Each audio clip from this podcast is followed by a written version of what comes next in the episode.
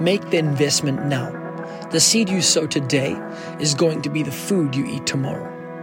What does this even mean, though? The way we use our time, the way we use our talents, the way we conduct the affairs of our life determine how we are going to live tomorrow.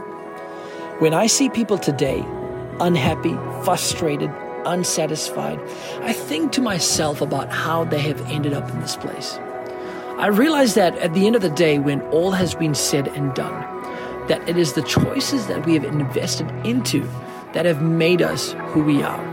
I want to encourage you today to take some time out to think about what it means to you to invest in the right place and in the right people. This is Joshua Singh, and you can find out more information about me on joshuasingh.com.